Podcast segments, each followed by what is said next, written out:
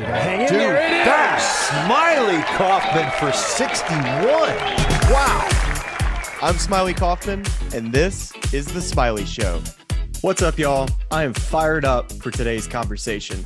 We've played in the final group of the Masters together, and we've also played in bathing suits at Baker's Bay. I'm excited to welcome Jordan Spieth on the show, and we have a lot to cover.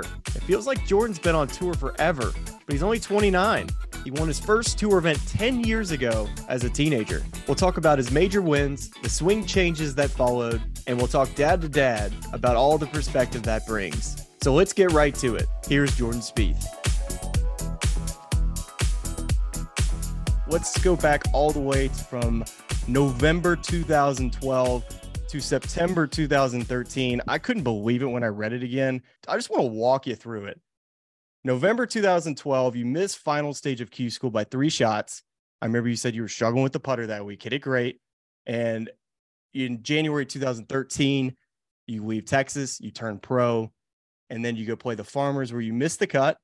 So we're off to an interesting start and go play well in Puerto Rico and Tampa, where you eventually earn special member uh, status on the P G A Tour, and then go on to win the John Deere in July, where you earned your full status as a P G A Tour member. In September of two thousand thirteen, you finished second at the Tour Championship, seventh in the FedEx Cup, and tenth on the money list, and twenty-second in the world, named P G A Tour Rookie of the Year, and then selected to the President's Cup. I mean, dude, what in the world? Well, I just remember that year being in stages. You know, it was, I'd left school and had starts, and I missed Q School and then missed the cut in my first start. And I just remember it being a, oh no, uh, you know, hopefully this goes well, but it's not off to a great start. To five, six weeks later, you know, I've got special temporary status on the P G A Tour, and uh, just a just a wild bet on yourself six week, you know, played well at the right time. And all of a sudden now I've got a whole bunch of freedom for the rest of the year, and um, just a, a place to play. I mean, that's that's the number one thing for guys that are that are trying to make it out. They just want a place to play, and that was me then. And when I found that I had that place to play, the level of my game just stepped up a little bit more and more, and um, it ended up yielding a win by the end of that year. But um, just that whole year in itself was was just a blast, um, because I could pick a schedule then, and everything's new. You know, everything's new, and I'm traveling on my own, and you're making money and paying bills yourself, and you're just, you know, you feel like such an adult. But you can't, but you early, can't, you can't buy a beer at the bar yet though either.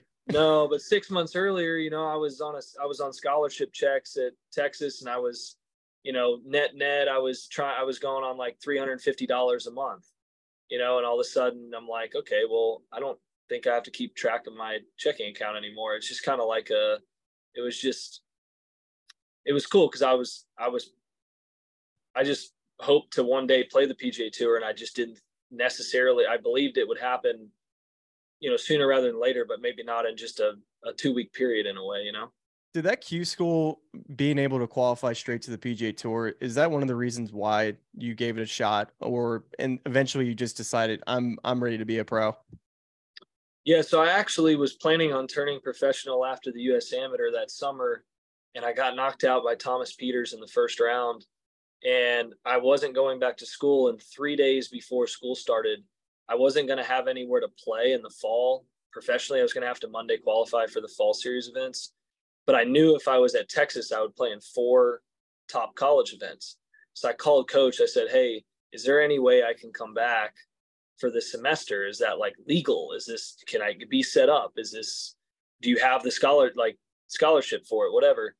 And he's like, yeah, no problem. I had already held on to it just in case. And I was like, so I was actually on my parents' couch. I was living with them, and uh, I called coach. And then the next day I packed my bags and drove to Austin and got an apartment. And I went to school that fall to prepare for, for Q School, because I knew I'd get four starts. Wow. I'm sure you got four A's as well that uh in that fall I, semester. Well, I only had to pass twelve. I only had to pass twelve hours. No, yeah, maybe nine, nine or twelve. No, twelve, I only yeah, had to pass. I only had to pass six, two classes. Is that six hours? Yeah. That's, I think so. That sounds right. I had to pat. I, well, I was taking twelve and then I said, Coach, what, what do you need from me to not lose, you know, scholarships and eligibilities? Like, you have to pass two classes. So I went to my two worst grades and then I dropped out of the classes, and then, uh, I kept my other two, and they were both night classes. So I could just, oh I could just God. go to the course, you know, it was daylight savings. So I was back by the time anyway, so I could just wake up and, and practice and then go back. And yeah, it was, it's not advised. Um, stay in school, kids. Um, I got, I got lucky. Uh, it doesn't always happen. If you ever need a degree, you can bar- borrow mine.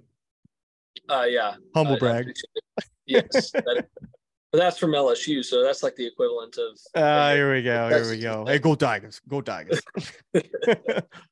So, two thousand thirteen. Besides all of the accolades, I look back at your strokes gain data. I mean, it was incredible. You were sixth in strokes gain that that year. You're eighteenth in driving accuracy, which is, for I've played a lot of golf with you. I mean, that's that's pretty dang good. eighteenth is is very straight for the P G A Tour. sixty-seven percent of your fairways. How how well were you playing that year? Were you was it as good a golf as you probably, um, as statistically standpoint, it looked it looked incredible. Yeah, I was playing really well. You got to also remember I wasn't playing in the biggest events, um, and therefore I think that helps your strokes gained a little bit. You play on a, I, I would say some of the easier courses. Um, I wasn't in the Masters that year. I wasn't in the Players that year. Uh, so there was definitely some bias, a little fraudulent, little fraudulent stats. Yeah, maybe, maybe a little bit. Right. Um, but I did, you know, I, I didn't hit it near anywhere near as far as, as I do today. Although I think everybody could say technology's helped over a decade, but, um, yeah, I was, I was hitting it really well. I, I honestly, I was having a, I was having a good year. I was playing better than the year before. And, uh, um, two thousand twelve was a pretty pretty solid year in college for me, but it wasn't really um a massive step off of, just call it twenty eleven. And then I started to really, once I turned professional, I had so much more time, and I ended up really dialing in a lot of the stuff and learning a lot from the guys I was practicing with. I was lucky, I had great guys take me under their wing um on the P G A Tour, and I got to I never felt lonely, um which was fun, to have guys to play practice rounds and just watch the shots they hit and stuff. So I was always a pretty good wedge player, and, and keeping the ball, you know, in between the beacons. And then it was just a fine tuning. And, and again, getting that putter to, to get hot where it was pretty cold to start the year. So um, the rest of that year, I felt that the first half was all the fight to try and get a place to play. And once I had that, it just felt super free. Um, And I was twenty and nineteen, turning twenty. And then I just ended up, the John Deere was what got me into the playoffs and propelled, you know, to the next level the rest of that year. So um, that was, um, you know, that, that was a bit unexpected right at the end. I, I made a bunker shot, but I also needed some help. Zach bogeyed the seventy-second hole. I think Daniel Summerhays was leading and shot one or two over that final round. So I needed some help. And, um, but when I won there and I got into the playoffs, I ended up taking advantage of that and, um, working my way up. And it was the, I eagled like, I eagled the seventy-second hole in Boston, and I was paired with Mickelson. And I remember him telling me after the round that he was going to call Freddie Couples about making sure that I would get picked on that team. And, uh, I, I mean, as you mentioned, I, I would have never guessed President's Cup. I mean, even up through John Deere, it was like, I'm not going to be in the playoffs. So I, I just take off the playoffs and get ready for the fall series. And all of a sudden I'm going to Jack's Place to play in a President's Cup that year. It was just, that was, that part went by really quick as well. How much confidence did that give you being picked by Freddie, who's a Hall of Fame player, and then Tiger Woods and Phil Mickelson, who were also on that team? You just mentioned Phil. But to get the sign off from them has to be just all you need as a player, especially coming up. It's like, okay, I know I can compete against these guys. I've seen it. Um, I'm, I know I'm better, but then you have the veterans who've been playing for so long that have had so much success. Then they say, wait, no, we have to have this guy. For you, like, what did that mean? Yeah, that was, that was pretty neat hearing that when it happened. Um, It's weird. It's like I you just I never I don't remember ever thinking too hard about it. Like, it was, oh, all right, well, how do I, how do I sneak a Michelob Ultra for when I'm getting a ride to the airport? Like, you know, cause I'm, I'm not twenty-one. Like, it was, I didn't, it just didn't seem that big of a deal. Like, it was, I was just playing golf. I mean, it's just the beauty of it. Right.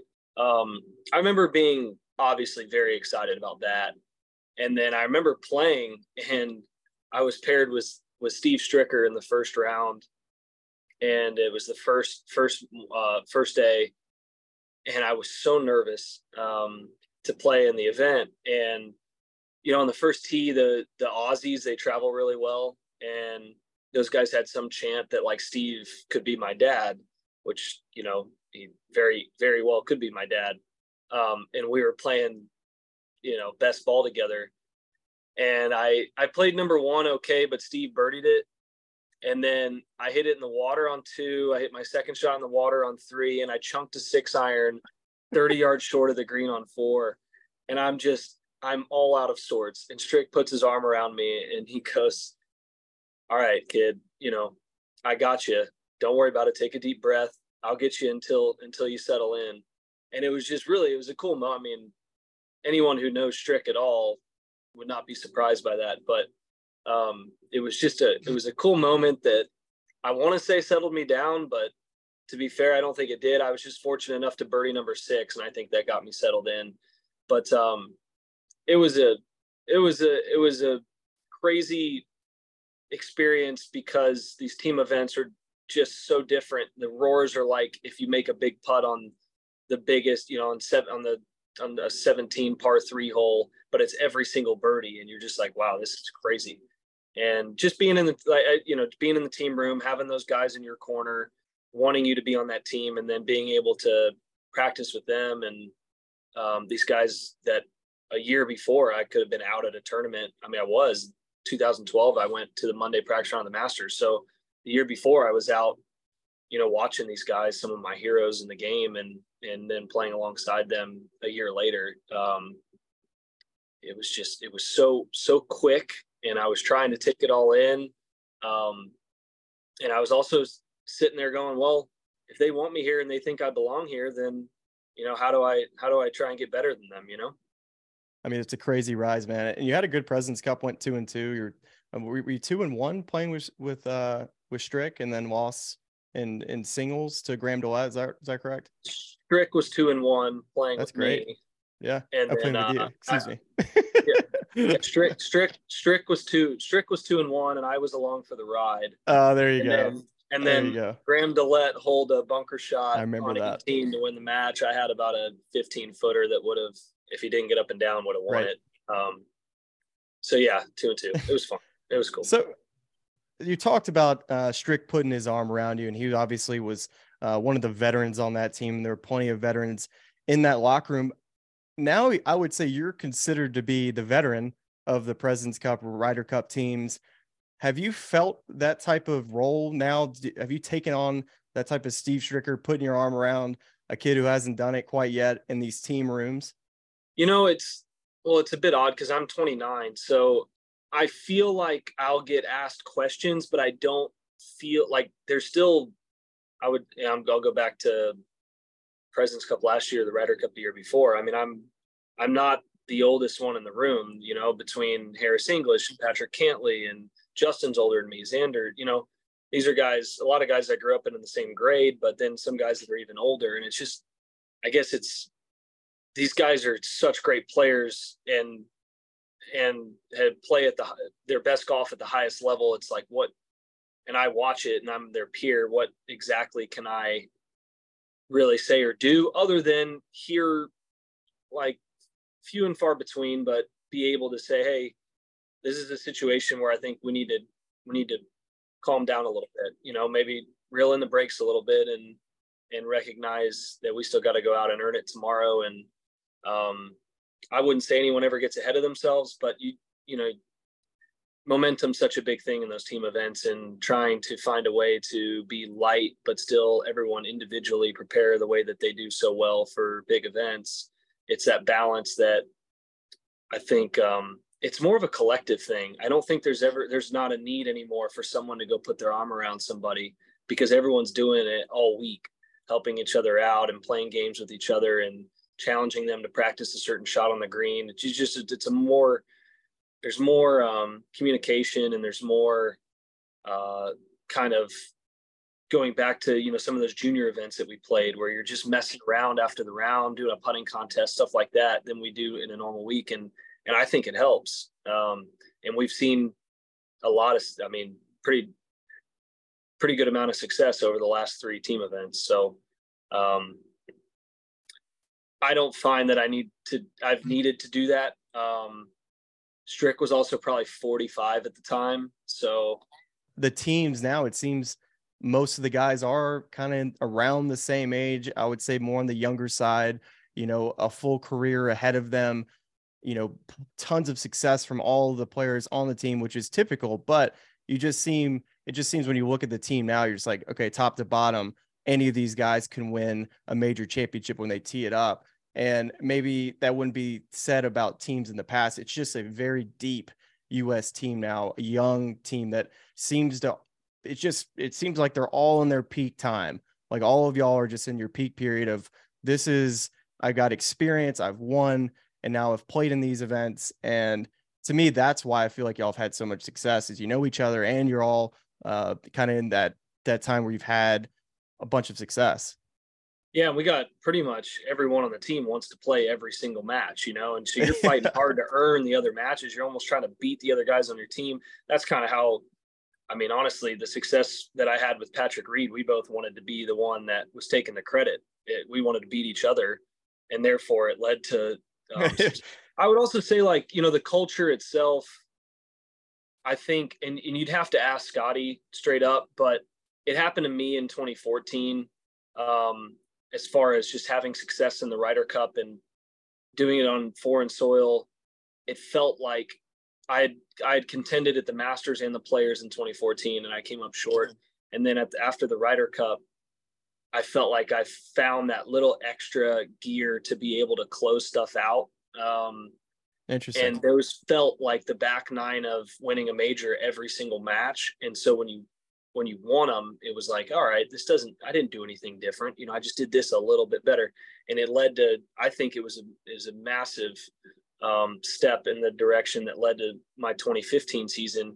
And you look at Scotty, and he hadn't won at the Ryder Cup. And I just think the culture around and the belief, like, you know, everyone on that team wanted him to get, he was like one of the last couple picks, and everyone wanted him to be on that team. And I think that kind of belief in him that maybe took him to that next level of, oh, these guys see that I'm this capable player. I probably felt that way, but I've come up short enough to not be certain. I, you know, it's, I can, I would imagine just in the time, I haven't spoken depth with him about the impact he thought that Ryder Cup made, but when he goes out and beats, you know, number one in the world, and then it leads to that next year, it's like, man, I've, I've lived this, you know, I've seen this. And um, uh, I, I would be surprised if he didn't, if he didn't feel that that had something to do with it. So that culture is going to continue to, to make guys feel, you know, like a Cameron Young. I mean, he's just one little, one little thing away from going off. He's about as talented as anybody that's out there. So it's that, you know, just, just keep putting yourself on those teams, and it does a lot individually for you the next year too. Man, that's such a great point. And uh, I, I've said the same about, uh, I believe that you and I are not the only people to say that about Scotty playing John Rahm and getting that confidence, and, and then going on a run that he has has been uh, crazy. He's, he's fun to watch play. And so is Cameron Young. Um, two thousand sixteen spring break, we did go bowling. We talked about J T. I talked to J T on the podcast the other day. We did go bowling, but we went back to Ricky's house, and you and I played horse, Papa Shot, in Ricky's uh, den. And we probably played for an hour, P- played five, five or so games. And we played, loser had to take a, I believe it was a tequila shot. Um, I'm not quite sure if that's what it was, because you wouldn't know, because y- you didn't lose. And I consider myself to be a great horse Papa Shot player. I feel like I'm the, one of the best in the world, but I ran into a better match that day. And I'll t- one of the things I realized this, and we had, we'd known each other, but we haven't hung out to the extent, is that I was like, man, this guy's really competitive I, and he doesn't want to lose. And I I feel like I'm the exact same way. I'm wired the same way. And I was so frustrated to lose. And boy, was I hungover that next day as before we went to Baker's Bay. Um, but heading into two weeks back, where me and you were paired together. The only time we were ever played paired together on the P G A Tour was at the Masters, that final round. And on thirteen, so after twelve, we get to thirteen. And what I watched from you from thirteen to eighteen was what I saw in that Papa Shot, was how competitive and how badly you want to win. And how were you able to not dwell on twelve and then still go out on those last six holes and literally gave it everything you had, which people tend to forget about, but I saw it firsthand? Yeah, I think at that point, it's almost like it can't get much worse. Um, what's done is done. It's that old saying that we probably don't do enough of, you know, you can't control what just happened. You can only control what's coming next. And um, I don't know what got me into gear to be able to go. I think I ended up playing the last uh, six holes and maybe two under with three birdies. And a, I think I bogeyed seventeen, but um, it was closer than that though. It was closer to being more like four or five. Oh really. yeah. Yeah. Yeah. I mean, I had a, I had a good look on sixteen and I had a couple looks on sixteen, seventeen, but um, yeah, it was just one of those like, all right, well, at this point, you know, I went from playing ahead all week. Now I got to play from behind. Uh, now I play attack mode, which I like doing more. Um, clearly I tried to play attack mode when I shouldn't have, um, in places, but now I can. And, and at this point I have, there is nothing to lose. I, I, you know, there's all, there's all the game. And I just kind of flipped into a, a different mindset. I made a, made a putt maybe of like ten feet. I think I remember on thirteen for birdie. And when it went in, I thought, okay, you know, I'm right back. I, I, I feel good. I feel good. I'm right back where I want to be. I needed to make a birdie there. Um, And I made, I think it was actually right of the hole to like a middle right pin, short right of the hole, and made a nice putt. Um, I was in the same spot and I decided instead, I, th- I believe you chipped it. I used a three wood and actually um, I hit it in the water from there. It wasn't a great play. Uh, see, I, I was, um, you probably don't I was in my own world at that point. I didn't remember that. I do remember that you made a two on twelve, and uh, to this day, I'd still pay you a million dollars for that too. But you know that Greller didn't, I, I was talking to him about this the other day. He didn't even know I made a birdie that day. I had to tell him t- that day. I was like, dude, yeah. You didn't know I made a birdie? I fist yeah, pumped I was... Jordan. And by the way, I apologize for fist pumping. On twelve, I uh, hadn't seen a ball go in the hole the entire day. So when I saw it go in from fifteen feet, I was like, oh, thank God. You know, I finally made yeah. a putt. So plus you had to wait like a solid twenty-five minutes between tee shot and putt. So that's hard to do. Well, I've told the story before and you know it, but maybe some of your listeners don't, but walking up to thirteen, you know, I got to the tee there and, you know, it's all quiet, right? It's a quiet, it feels like the quietest place on earth. It's felt even quieter at that point. And I remember saying, I remember asking you whose, whose tee it is. And you were just like in shock. You you didn't know what to say. You're like, ah. And I was, I just kind of smiled at you. Um, Dude, I, like, wh- just tried like, to make what? a joke of it. I know, I know. But like, what?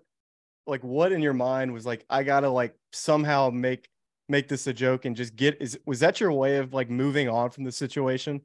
I get like, I get like Chandler on Friends in like uncomfortable situations. I always turn to like a joke, and uh, it was an uncomfortable situation. So I guess that's what happened. Um, it was my, oh out. Man, you're right, man. When you say shock, I was like, uh, I've never been more clueless on what my next word was going to be.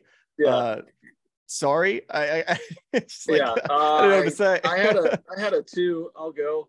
Um, I had a two, man. So, Ugh. you know, what's funny about that day is my, I've had a lot of, I've had a lot of really cool moments playing, playing the Masters. I birdied fifteen. And as I walked to sixteen T, there's been a number of times where I've made runs, even the year, I, uh, year before when I won, where the crowd starts to slowly rise, like a standing ovation walking to sixteen, um, when they can feel it, you know, that everyone's rooting for you. Um, and it's just such a cool feeling. I mean, it gives me chills right now thinking about it. And that one was like next level. It was as we got off of fifteen, walking to sixteen. I mean, you could feel the entire place rise up and like try to will, will everything in. And I hit a really good shot on sixteen. It ended up set, like it maybe eight or nine feet past the hole, which unfortunately is just such a, such a hard putt, but like, you know, you take the shot off the tee, but um, that moment walking from fifteen to sixteen, I'll never forget. It was just one of the coolest, like in such, you know, such a weird space, a place I'd never been before, um, to have, you know, everyone on your side. It was, it was even heightened more than other years. It was, it was really, really neat. I'll never forget that moment and what that crowd was, was trying to do to will you to win. And after you hit your shot on sixteen, everybody like jumped on their feet, and I, it sounded like a football game. Seriously, as soon as you hit the shot, I'm thinking like, where am I playing golf right now? This is not real life. And then I'm watching it in the air. I'm like, oh my God, he's going to make a one.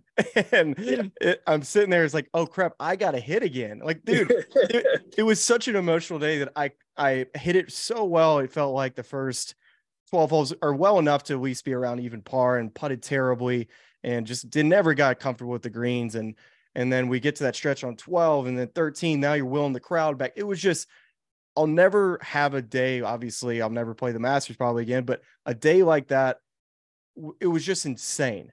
And that, when I was talking to you about like how, how it was coming down those last six holes, that's kind of what I was referring to, was that you were able to inspire a crowd like you did. It was just absolutely nuts. Yeah, it was, it was cool. I mean, I, you know, the Open in seventeen, I had a similar situation. I got off to that time. I got off to a really bad start. Obviously the thirteenth hole gets a lot of um, the talk there, but I, I actually started like two over through four, maybe three. And, and then I birdied the fifth, but I made another couple bogeys around the turn and I lost a three shot lead. And it was the same deal. Like after thirteen that day, I, I just, it was, hey, I go from the hunted to the hunter. And I just, I like, I like that. Um, and just kick back into gear. And it's like, hey, this has already happened. It's like, for whatever reason, in those big moments, I find it easier to play the right mental game versus like a regular Thursday or Friday, call it this week, where I'm like, man, I just really wish that I didn't hit a pitching wedge on three and fly that green. You know what I mean? Like, it's easier for me to shut it off for whatever reason. And it has been in bigger moments, and, and regroup, almost because you're just like, hey, you're out here, you're exposed and you have to, versus um, sometimes some of the just regular rounds. So do you think you would have won that two thousand seventeen Open Championship without the experience you gained from the two thousand sixteen Masters? Yeah. Yeah, I do. Just slowing. What do you think? Just slowing yourself I, down on thirteen and then getting into that attack mode like you're talking about? Yeah, I don't think, um, nothing crossed my mind other than that tournament. I wasn't thinking back. I wasn't thinking forward. I, I um so the no, there was, was no like, oh no, here here it goes again on thirteen. No, like, like I get really um and I'm sure you feel this way too. Like I was playing I was playing better than anyone in the world at the time, and I had unbelievable control of my golf ball. And I just simply just if I was putting decent, I was winning at that point. I had just won three weeks before.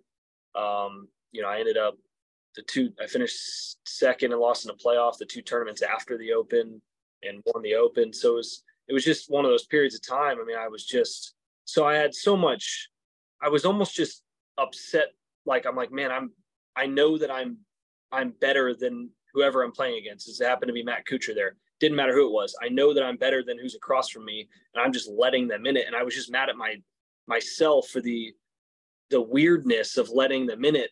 Just hitting uncharacteristics that w- had nothing to do with, like, most of them I had just missed some putts early, but like uncharacteristic shots that had nothing to do with nerves or anything like that. They were just like, I probably shouldn't have played a fade there with that rain coming down, you know, and just get a water water ball, like just like random decisions that I just wasn't really paying attention. So that was where my mind was. It was, it was, um, man, I know I'm playing this good. I just need to just, just see one shot. You know, I just need, I just need to feel like I gained one shot, and that fourteenth hole did that. From there, I was like, oh, I got this. You know, it was weird. It was, I still have four holes left, but it's like, man, I've already, I've already lost it, gained it back. And now it's just a smooth ride. It's just the, the mind's a weird thing out there. You made that famous putt where you told Michael, go get that. That was, that was incredible. It was amazing. And Uh, and we keep moving on, and we we head to two thousand eighteen, two thousand nineteen. You you reference how well you were hitting it, really up to that point to to seventeen or so. How good your ball striking was, putting.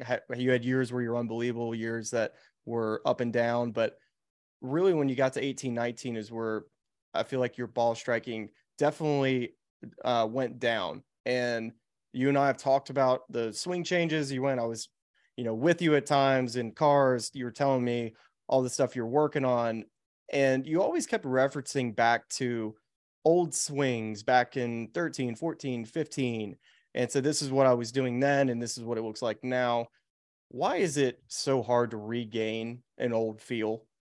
Well, I think there's a couple things. One, for me at that time, and I only really recognize it now, uh, now, uh, a couple years ago, I guess, when I started to recognize it, but Um, so I busted my hand up pretty bad training in late seventeen, and I got a bone spur, M R I, the whole shebang. And they said, you know, it's not something to operate on. It's something to just manage the pain.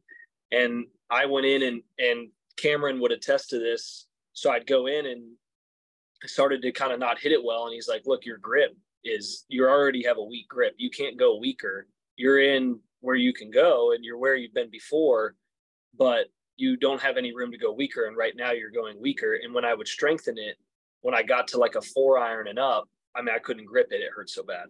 And so instead of getting that fixed, I just decided to grip it where it would be okay. Well, I got super open faced, and from open faced, um, you've got to get with the motions I was doing, you know, the face was five degrees more open. So every shot that would have gone straight is now five degrees offline. Well, that's out of bounds with a driver. So um, then I start backing up and flipping. Um, now I don't have a fade anymore. I can only hit draws, and they require timing.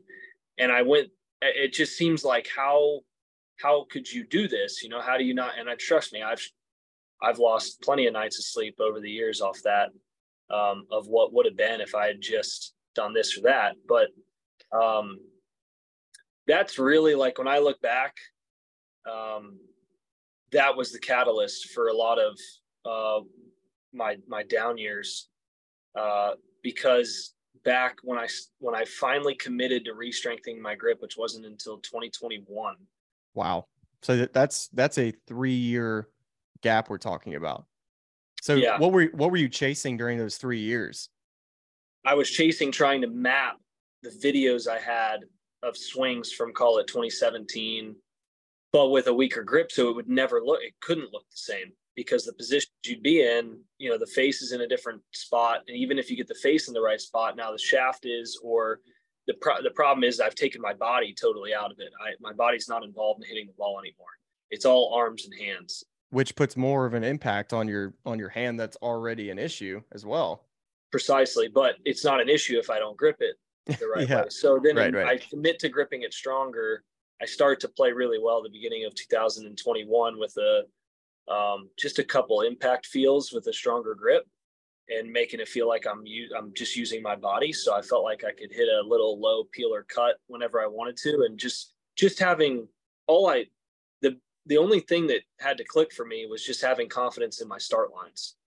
Like, if I was like, okay, I know for a fact that that's going to start there, um, regardless of if it curves enough to get back to the fairway or if it just hangs straight, at least I know it's going to start there. And that level of freedom is massive versus having a two-way miss. But what started happening is I started to feel a bunch of pain again as I got to the, the middle of that year. And that's when I finally was like, wow, okay, every time I swing it well with the right grip and I have the right motion and impact, it hurts. So I shot it up um, July of twenty twenty-one after the Open. I, I finished second at the Open that year. I had a pretty good year, but I was playing through some. Anyway, so. Well, you, you um, putted incredible in two thousand eighteen, two thousand nineteen years, your best uh, statistical putting year. Uh, nineteen. Yeah, the, the nineteen season. Yeah, the nineteen season was was was incredible. And if I just hit it on the, like, I finished third at the P G A at Bethpage. And I mean, the ball was going everywhere at a P G A and finished third. I mean, I was in the final group with Brooks on Saturday, and I'm standing on that tee and I'm like, well, look, I mean, I know what it's like to have it. I've been here before. I know what it's like to have it. I don't have it. Like this is, I was in the final group a number of Saturdays that year in twenty nineteen. And I'm sitting there thinking, this is a crapshoot. Like, I know I'm going to make some putts, but I got no freaking clue where this ball's going. And it's just a really tough feeling because the expectation level from the outside is, oh, well, he's obviously back and playing well. But I know, like, I made it work. You know, I used my hands really well and I can shoot three rounds of five under, but there's going to be a two over round in there and you're not going to win. Um, so to be fair, you know, it was just a, it was going to be a timing thing, and timing gets harder under pressure. You know, things are moving faster. And um, so I was having tough Saturdays or, or t- and, and then I'd have an easier Sunday because I threw myself out on Saturday. And that was really the twenty nineteen, even twenty twenty season for me. So um, it felt really good um, to, to manage stuff back. And it kind of, yeah, it was, uh, as you were mentioning, that's what I was trying to do in eighteen, nineteen, and, and I didn't know why I couldn't do it. And that was the most frustrating part. I tried three different, totally different swing feels and, on one range session and walk away being like, man, I didn't gain anything out of this day. And I think one of the, one of the best parts about our sport is how it, you can feel when you know you're working on the right thing and you come out of a session knowing that you got a little bit better that day and you're confident in what you're working on. That's something I took for granted. And honestly, there's a lot of professionals who, who never have anything any other way. Um, they felt, they feel that way most of the time over their careers, but um, sometimes, you know, there's situations where you don't, and you look back and you're like, man, if I just rested, it would have been better for me today. But you have no, it's like when things are, when things aren't going well, you have less patience. When things are going well, you have more patience. And um, it's just funny how, how the, the brain works, and especially how the, how golf plays with it. Um, and it just, it didn't take much, um, but it took a little bit of commitment to something I wasn't, wasn't doing, to kind of start to get things back in track. And I mean, I missed the cut at, in two thousand twenty-one, my first event was San Diego, and I missed the cut. And I was, I mean, my wife will tell you, I was at, I was the lowest of the low. I was the lowest I'd, I'd ever felt. I was like kind of excited. I'd started to do some new things, some breathing stuff, some talking to some people. I was like making some strides to do stuff off the course to, to get better. And, um, And I thought, you know, let's get started on the right foot. And I missed the cut, and it was just awful. And then by that next Saturday, I shot sixty-one at the at Phoenix. And it, it was honestly that Tuesday, it was like, it wasn't like a light bulb, everything's right back to normal, but it was like, man, I can play, you know, I can do this. I was still in a place where I was playing in the final group Sunday alongside Xander and Scotty. And uh, on number one, you know, My my vision at the time was still, I could hit this hybrid out of bounds. Like, this is something that Tiger Woods has never felt. Like, it was enough scar tissue there that I was sitting there going, holy smokes. And I almost did hit it out of bounds, to be honest. Um, but I knew that once I got started, I would settle in, and I knew that I had a shot I could play. And that was like, I was just so grateful to feel that little bit of freedom and feel like, wow, I can actually have fun playing golf again, you know? Yeah. I mean, I, I remember watching, and I was going to ask you, uh, what was the, you know, the, the tournament where you really was the breakthrough. And I, and I had in my notes that that Saturday at the Phoenix Open was where I felt like your confidence, I could see it come back. Now, was it all the way there? Uh, probably not, but I knew that you were going to continue to build on it, and you did. And to me, one of the things when I spoke to you, and all those things you just spoke about are things that I dealt with as well. I had injuries. I I struggled with um, where I should have taken a break, and then I had all the same open club face, weak grip, all that same stuff. And, and then it bleeds into the mental game like you're talking about. And I think that was the most impressive part about that time period to me, is that first, you never doubted yourself. And then two, you were able to still be near the top of the leaderboard heading the weekends, even though it was a timing element. I still just was blown away. I was like, God, this guy is so good at getting the ball in the hole that I just, I couldn't fathom myself because I knew exactly what you're going through. And the level of golf still that you were able to play was, is, was incredible to, even in your worst times. Yeah, it was, um, it was just so few and far between, right? The consistency yeah. there. Um, but then, you know, and then you'd have a good week and you'd be like, man, I'm onto something with this swing too. And then all of a sudden it just doesn't let you down the next week. So it was just a, it was just such an emotional cycle, and the stability and consistency that I had just had the luxury of for so long, you know, had, had gone away. And I just yearned for just a resemblance. Like I, I literally, I, I said it, I said it a number of times to a number of people, but I was like, I don't care if I never win another golf tournament. I just want to feel freedom playing golf, because I love playing golf. And I just want to feel like I'm not trying not to do something. And I just want to play in a place of freedom. And I, I try to remember that all the time now, you know, that, that I feel more consistent and, you know, in a better place, is like, you know, if, how do I, how am I going to feel free today? You know, what, yeah, what, it's why we play this game. It's just, um, yeah, you know, you, my expectation is, uh, my expectation level stays really high, because I believe if I was able to do something, that I could do it again, or, or do it even better. And I should be in a place where I can, you know, I'm stronger and more flexible and still young enough um, for the next ten years that I believe that I have the capabilities to be better than I ever have.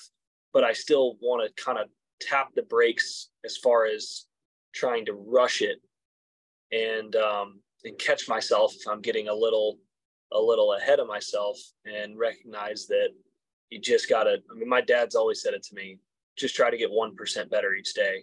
And um, the more you're a little impatient, trying to, trying to push five percent, you don't, you don't gain that one. But um, it's just a, it's a, it's just a funny game, but it's, there's a reason the, all these former athletes are playing it, right? Like um, one, it's a game that you physically can do. Um, you know, I don't think you and I can go lace it up and play four quarters, especially can't get on ice skates and play sixty minutes.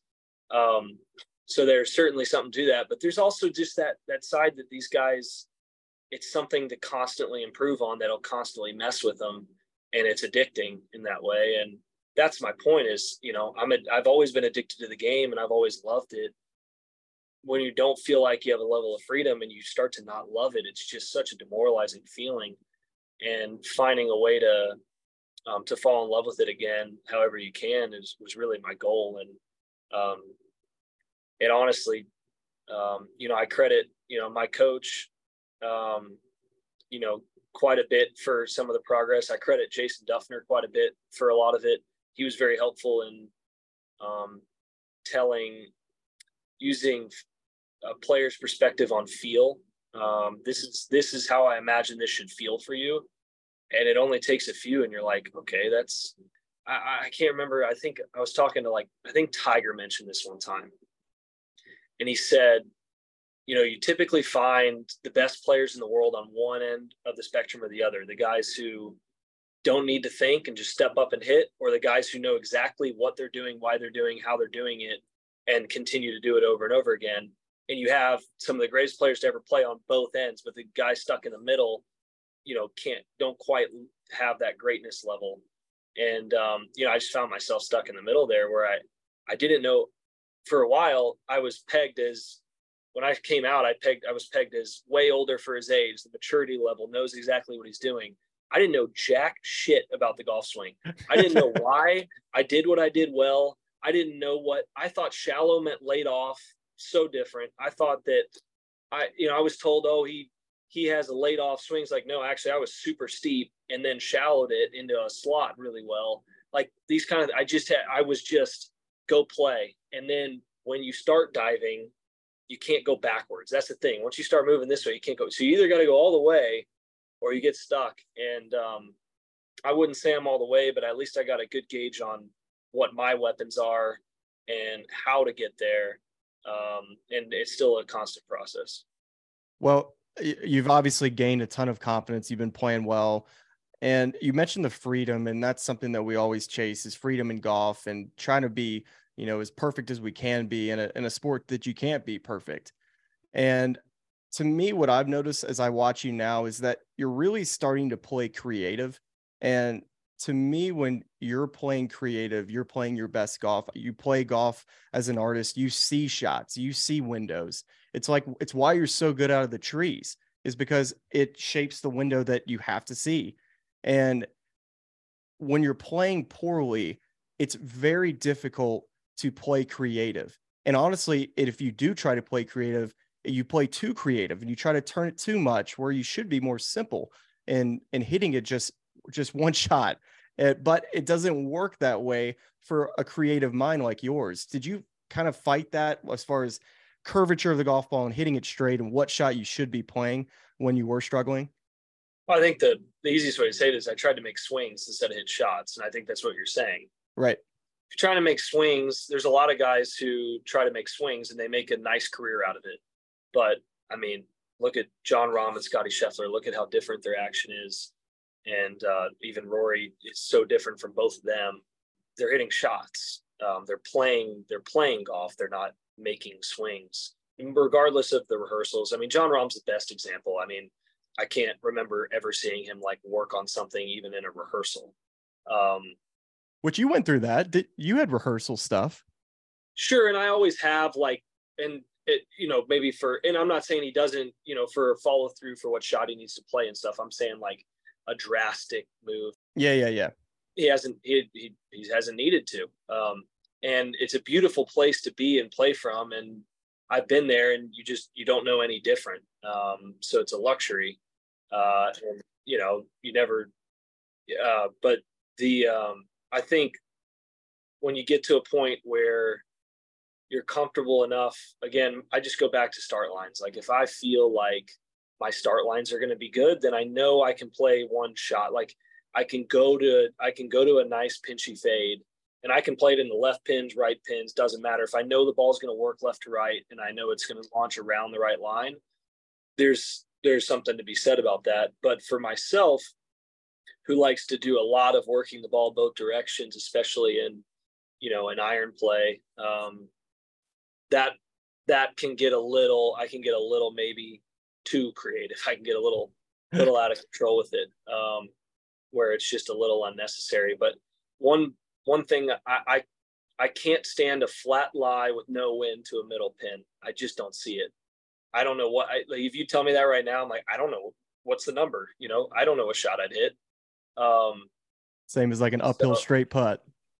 Yeah. I mean, you know, technically a downhill straight putt's easier. Gravity brings it back into the line. Um, it, it's kind of the same deal. I always like, like even on a uphill straight putt, I like to, I'd like to even think, oh yeah, it'll probably kick a little right, then a little left. And then I can commit. I'm like, okay, it'll double break, even though it's going to be just dead straight. Um, it's just, I don't know, maybe growing up in Texas in the wind and stuff, you just never really had the opportunity to hit a, a dome shot, a straight shot. So, um, yeah, make playing, playing, the goal is to, is to hit shots and not make swings.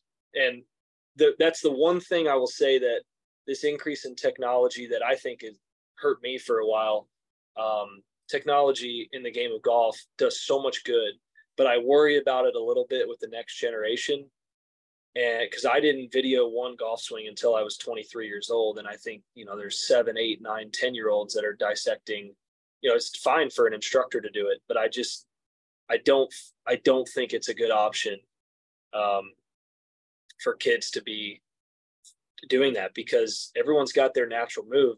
Look at the three guys I just mentioned. If they went and tried to swing a certain way at a really young age, who knows if they'd be where they are now. So um, it's just, it's got to be done the right way with the right instructor and at the right time. Um, it's certainly good to know why you do what you do well, but I think everyone has a certain balance of what's most beneficial for them as far as using technology. Well, even in this social media culture that we live in now, it's so easy to compare yourself to other people and then compare your golf swing to other people like you're talking about. Let me ask you this. So Annie, you mentioned her and when you were at your lowest of lows at the Farmers, when you missed that cut, as far as perspective goes, from all that you've been through, for the highs and the lows, talking about now that you have Sammy, you're a dad, when you walk off the golf course, for you, are you able to just go home now and, and, and be the dad and, and just have that release? you know, it's not something that, it's something I recognized I was doing myself. I wasn't, um, I'm sure it was recognized by Annie, but it wasn't a place where she felt like she, it was the right time to say something, but I was just doing a really poor job of separating, um, you know, work and home.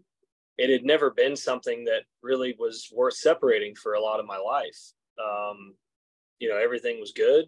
And so I, everything was just good off. And I was the extension of, of my golf game there. And, um, and then I had to kind of, I had to kind of gain perspective, I guess. Um, that again, I was, people thought I was way more mature than my age and stuff, but, and maybe in the way I would tactically take a, a part of golf course, but certainly that was probably it. Um, and I felt like, I feel like now I do a far better job than ever of separating the two.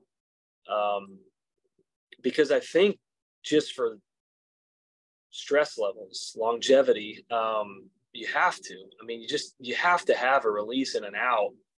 And if that release can be, you know, family, I mean, some guys got hobbies. Um, if that release can be a family where everything's great, um, that's not always going to be the case either. So uh, certainly um, finding a way to do that, it, it doesn't mean that you just have to be fake. You know, if you have a really bad day, I don't just go home and like fake put on a smile. But if you're able to just get the, get the, get your job off your mind by finding something to do with your kid or, you know, or go on a date night or whatever it may be, um, where you're not talking about the game. Um, Scotty talks about that a lot. He picks up a lot of hobbies, um, goes, plays pickleball all the time or, or finds something to do, shoot, play basketball, because he doesn't, because when he's home, he thinks about golf. Um, we're all kind of like that. Right. So, Um, having a family has really helped because I've, especially when things aren't going as well, I've had to really be conscious about separating the two. And it's been something that's been, I, it, I've had to very actively work on that because it's not, I spent twenty something years of my life not doing it. And, uh, and that's hard to kind of create a habit out of. You have to do it consistently and, and actively work on it and, and be very aware of it. And, you know, there are probably times where she wanted to say golf's done for the day, you know, let's, let's have fun, in times where I was probably just not a whole lot of fun to be around. And she didn't say it because um, she knew how I was feeling about everything. But, um, and I'm very appreciative of that now. I, I it wasn't probably the right time or way to do it because I wasn't in a place where maybe I was mature enough or at least aware enough of how necessary I needed to do. Is something that I just had to learn on my own, um, in a way. Well, you're a dad to Sammy now. And uh, if, if you want to listen to an in-depth conversation, uh, you talking to my man, Brendan Wall, go check out Dad the Man podcast. That was actually a very fun conversation to listen to. You go in to not being on social media, to being what it's like being a father and all the things you've learned along the way. I, I actually took a lot out of that conversation as a new dad. Some of the things you talked about were so relatable. So definitely go check that out. And uh, my man B Wall, he's always keeping it real over there at Dad the Man podcast. And I want to finish with a quick th- couple of thoughts, you know, being on the course, getting to watch you play. And, you know, I'm constantly now always watching broadcasts because I'm trying to learn uh, to be better at T V. Do you, are you aware of how electric and fun it is to watch you play on T V? I don't know if, if you feel that as a, Uh, knowing how entertaining you can be at times, but it really is a fun roller coaster to be on at times. I don't mean this personally to you, but I always like, it strikes a nerve with me when that's told, because all I want to do is make it as boring as possible. I, and I recognize that it's not. Um, I recognize it has been at times. I recognize it's not, but when it's not, it's like I'm doing something it, wrong in my mind, you know what I mean? Um, but at the same time, I also understand how, you know, that's had its benefits as well. So um, I'll never stop firing at flag sticks. It'll maybe put me in tough spots, but life's too short to play away from pins. And I love it. If I do, if I do play away from it, you know, if someone pulls up this clip when I've hit one twenty feet right of a pin, if it weren't with a two shot lead on the last hole, then it was an accident. I promise. Um, I was going to ask you this. Do you know what the five best words in golf are? Five best words. It's, it's Mikey. This one's on me. Ah, I mean, when you, when, coming. when you say that, it's like, I mean, I lock in because I know I'm about to see something awesome. And if you pull the shot off, great. If you don't pull off the shot, it's, it's just, it's electric. And I think as broadcasters and, and in T V, we always lay out for the player caddy conversations. And I, we might as well just call it the Jordan Michael Greller rule, because when you get to say, Mikey, this one's on me, it's like, yes, we get to see some electric stuff here, because because Jordan sees something that Mikey doesn't. Yeah. I, I want to say that I've had that work out for me more than not, but it, it's had its fair share of both sides of that one. That's for sure. I, uh, I, uh, the only time I've said that and, and still thought, Michael, I, I think you should have done something different, was on the cliff at Pebble. I kind of wish that he just took a seven iron to my ankle and just actually, actually knocked me, like tore. I wish he kicked the side of my knee and I was out for six months with an A C L. Like, as a, and and he he just had, he was so handcuffed, he had no idea what to do. I was like, Michael, I need you to step away from that hazard. Step away. Step away, oh, man! Like, because I was scared of him, because I didn't want him testing the ground. Because I'm already looking. I'm like, there's anyway. I, um, I, I appreciate you... it. That is that is funny, and um, it's typically followed by a smirk from me, because I, because Michael steps away like, oh boy, here we go again, and uh, um, and and uh, you know, I mean, it's a game, and we're entertainers. Um, yeah. It's fun to watch. I, I don't I don't ever think about it's a game and we're entertainers when we're playing, because of that competitiveness that you're talking about. I'm not I'm not the type to shimmy. Like, Steph's able to be that competitor and still go be an entertainer and get the crowd going and shimmy to him and stuff.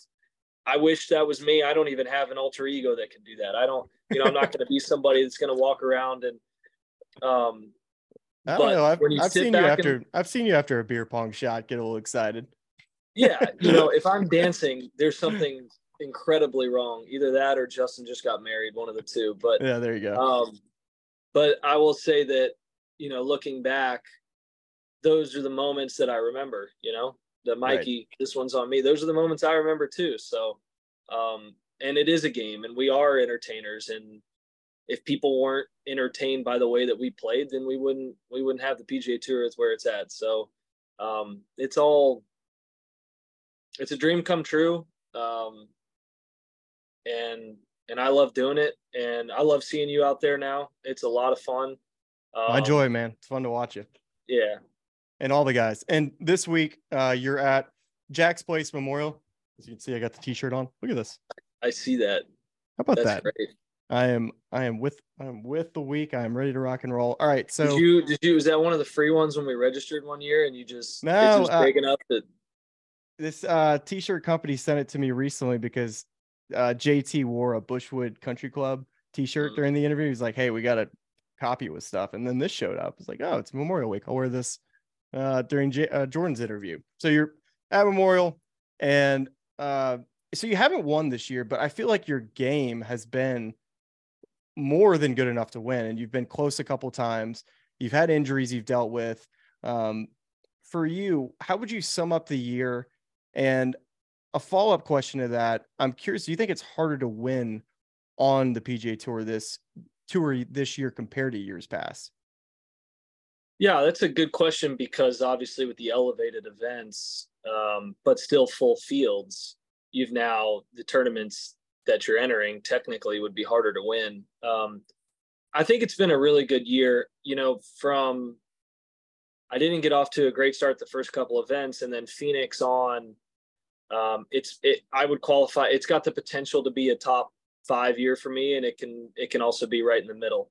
Um, I feel like I played better than the last two years, yet the last two years yielded a win by this point. Uh, I don't think I could have done a whole lot differently. I wouldn't have changed anything I did, say at Hilton Head. You know, at Tampa, I made one bad swing, um, you know, just like random little things here or there that Um, you know, I had a good chance at Bay Hill, the Masters, I had nine bad holes. So like, it's all these, everybody can play that game, but it's been just kind of like close enough where I don't feel that I need to try to do anything differently. Um, but having said that, you know, where I really, where I really look on this year, I look at, I mean, I went through, call it eight weeks or, or ten weeks of seven or eight tournaments straight where I was gaining at least two strokes in every category. And when that's happening, you're doing, you're doing the right things. You're preparing the right way. Every facet of your game's in the right place.